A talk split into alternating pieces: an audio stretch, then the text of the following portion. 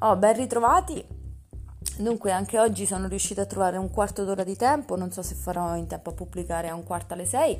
Eh, il mio mm, obiettivo sarebbe quello di pubblicare più o meno tutti i giorni un quarto alle sei com- commentando un po' tutto quello che sta accadendo nella mia TL, che non è onnisciente, ma che più o meno raccoglie qualche notizia importante e, e chiarirvela e chiarirvela proprio perché magari non tutti abbiamo gli stessi informatori e le stesse informazioni.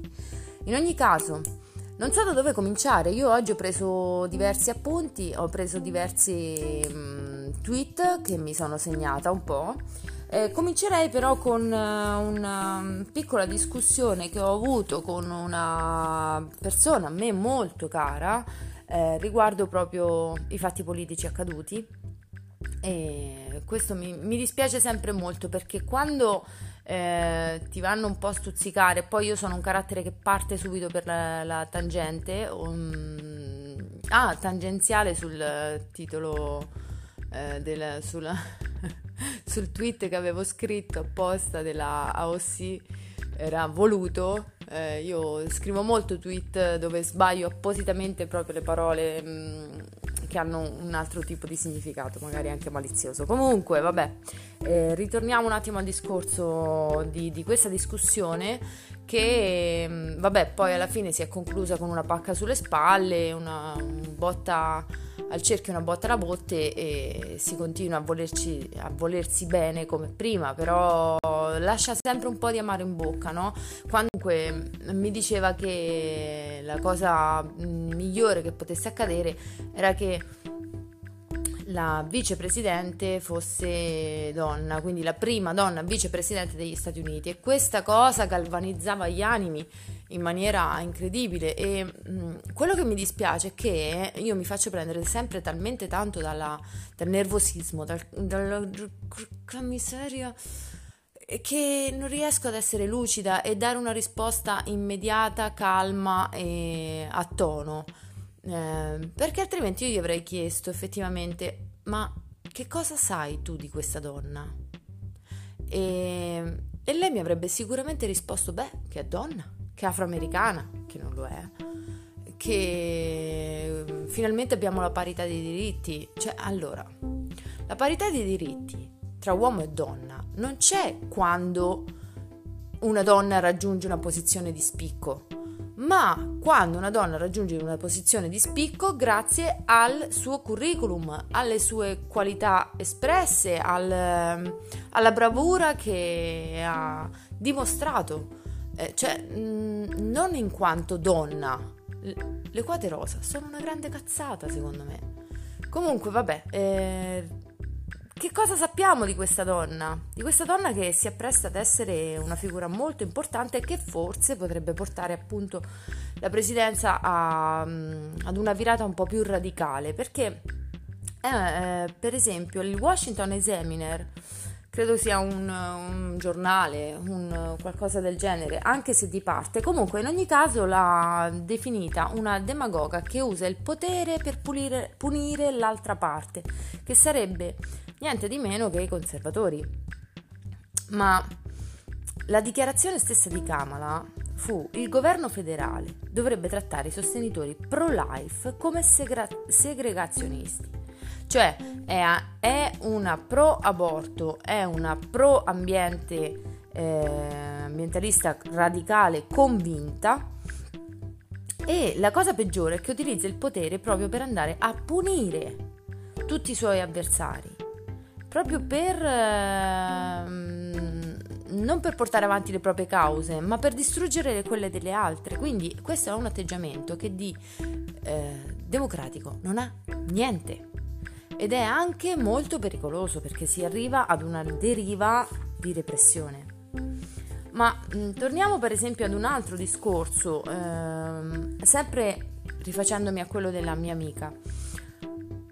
Dice che Trump è razzista. Ok? Allora, Ehm, la risposta che mi è venuta è stata questa. In un primo momento ho detto guarda non ho interesse a farti cambiare idea e ho chiuso l'argomento perché ero troppo nervosa. Dopodiché ho detto sì, però una cosa ci tengo a chiarirla. Ti sembro razzista? Ti sembro fascista? Ti sembro una piuttosto che voglia mh, raggiungere la pace nel mondo o che voglia eh, piuttosto una... Delle condizioni lavorative buone per tutti, favorevole per i lavoratori, che difenda i più deboli e che assista appunto chi invece non ce la fa. E, um, il problema qui non è l'ideologia che ci viene spiattellata dai media. Il problema è chi c'è dietro a tutto questo, che, a tutta questa ideologia che ci viene data in pasto proprio come una pappa pronta, ma che poi a ben vedere dietro c'è tutt'altro perché è come se qualcuno fosse cattivo, no? E ehm, più che cattivo diciamo brutto, si trucca. Ed è lo stesso discorso, qui siamo in presenza di un make-up politico, con la compiacenza dei media e con la collaborazione dei media, che ci nascondono tante cose, a cominciare dalla... Um, dalla Kamala Harris, ma andiamo avanti con la, con la Cortez, eh, AOC che mm, fa un tweet addirittura dove dice ma qualcuno sta prendendo nota di, dei sostenitori pro Trump perché eh, cioè, sta facendo una lista di tutte queste persone. Eh, ma siamo alla follia, ragazzi, siamo alle liste di proscrizioni. Cioè, eh, che cosa stiamo, stiamo facendo? Mm, queste persone sono pericolose e bisogna chiamarle esattamente con il loro nome. Eh, fascisti? Ma io li chiamerei quasi nazisti. Allora, ehm, l'altro discorso era questo. Il, eh, Trump sarebbe un razzista perché sta costruendo, anzi ha costruito e ampliato il muro della vergogna eh, al confine con il Messico. Beh, tutti lo sappiamo, ma che cosa c'è dietro a questo? C'è il fatto che non vuole assolutamente nessun tipo di immigrazione? Allora, mm, è vero e dobbiamo per onestà intellettuale dirlo che ha ridotto gli ingressi del... Um, eh, oddio, adesso non mi viene la parola, per... Um, oh, mamma mia. Vabbè, eh, se riesco a mettere una canzone, altrimenti riattacco un attimo, leggo e riattacco perché devo trovare sta cazzo di parola che non mi viene.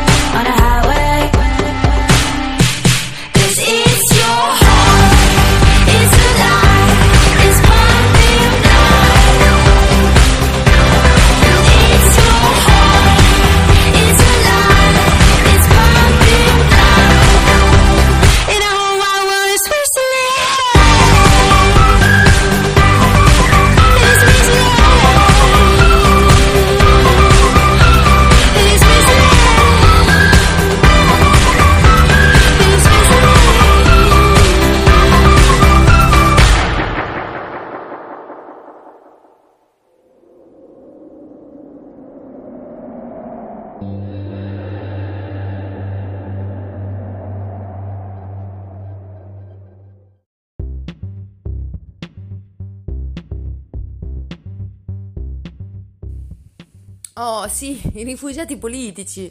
Ha ridotto il numero di rifugiati politici da poter accogliere annualmente, e questo è vero. Ehm, non di tantissimo, ma li ha ridotti. Dovrei andare a cercare le cifre, l'ho letto di sfuggita e questa cosa un po' mi ha disturbato, ma ma eh, andiamo a vedere le ragioni di un muro eh, che un, sta distruggendo tra l'altro anche eh, la natura, monti, corsi d'acqua, li sta cambiando, sta cambiando anche il panorama americano. Ma eh, al di là di questo, che cosa è successo realmente? Innanzitutto c'è da vedere perché AMLO, che sarebbe Andrés Manuel López Obrador, che è il presidente del Messico dal 2018, anche detto AMLO. E, um, c'è da vedere perché proprio quel governo iniziò a sostenere gli accordi affinché venissero ristrette le maglie del narcotraffico, offrendo supporto confinale per la realizzazione del muro. Perché mentre eh, da una parte questo muro contiene dei contrabbandieri di uomini che sono l'equivalente dei nostri scafisti al confine eh, dall'altra parte ehm, Trump ha negoziato un libero scambio con, ehm, tra USA, Messico e Canada che ehm, non è più penalizzante proprio per le merci messicane.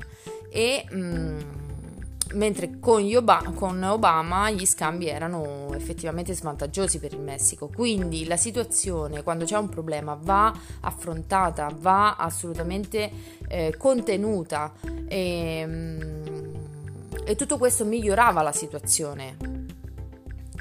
E tant'è vero che il presidente AMLO non, non si, si, è proprio rifiutato di congratularsi con Biden e, tutto questo fa pensare che effettivamente eh, gli equilibri geopolitici non sono eh, così trasparenti come tutti pensiamo. Eh, ci sono dietro degli accordi dove ehm, chiaramente non sono visibili, ma in, che vengono a galla in queste situazioni, quando un presidente uscente o un presidente vincente non viene accolto nella mm, migliore delle maniere. Tanto che passo indietro, qua ci sfreghiamo le mani, ho messo pure la GIF che è tanto carina, eh, quel tweet proprio mi sta simpatico perché eh, Lessi, Lessi uh, uh, eh, ho letto un, un tweet eh, di, di, di, di, non ricordo chi, mannaggia, c'è una memoria, ragazzi.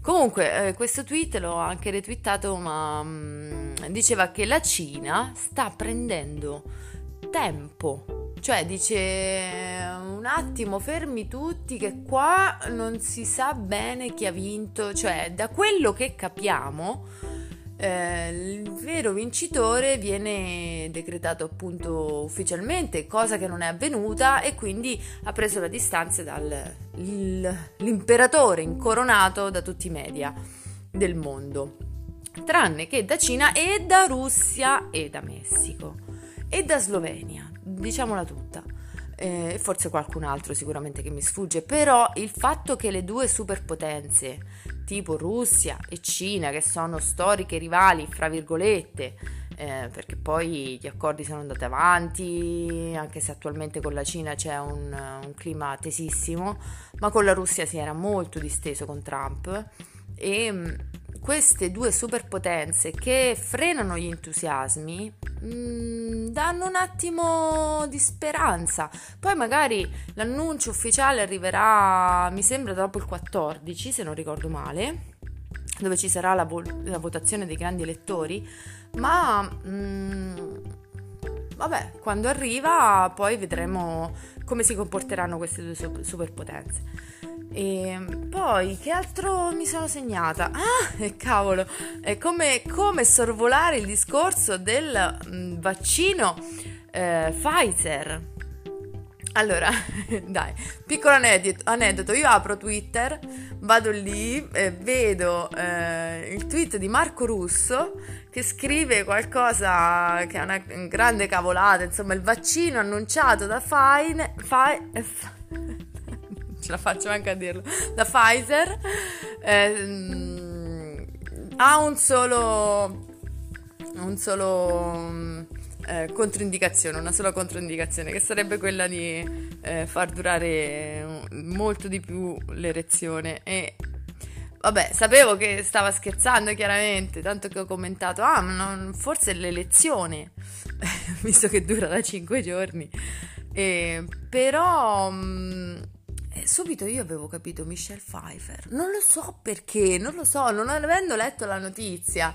E oh, io la mente mi è andata lì e l'ho percepita così, dico ma che cazzo c'entra la Pfeiffer con il vaccino?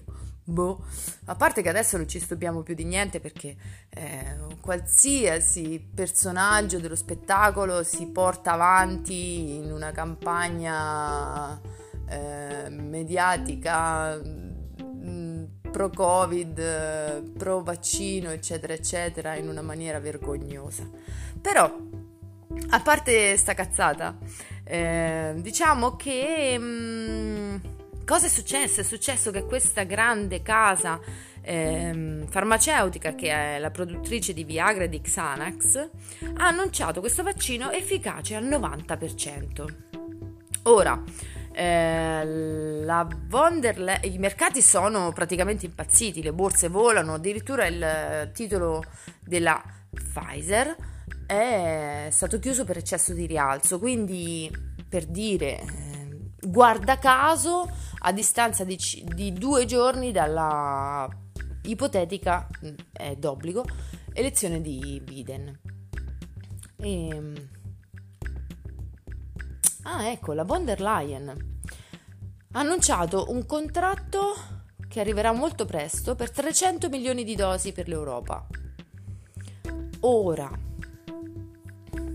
ora, al di là del fatto che tutto sto vaccino, che il vaccino è difficile, eh, perché da quello che io sapevo dava un'immunità comunque, offriva un'immunità del massimo di sei mesi, o comunque non totale, quindi andrebbe sempre ripetuto. Al di là del fatto che solo dopo nove mesi dalla pandemia abbiamo un vaccino che minimo mh, mm, per essere sicuro dovrebbe durare, i test dovrebbero durare due o tre anni.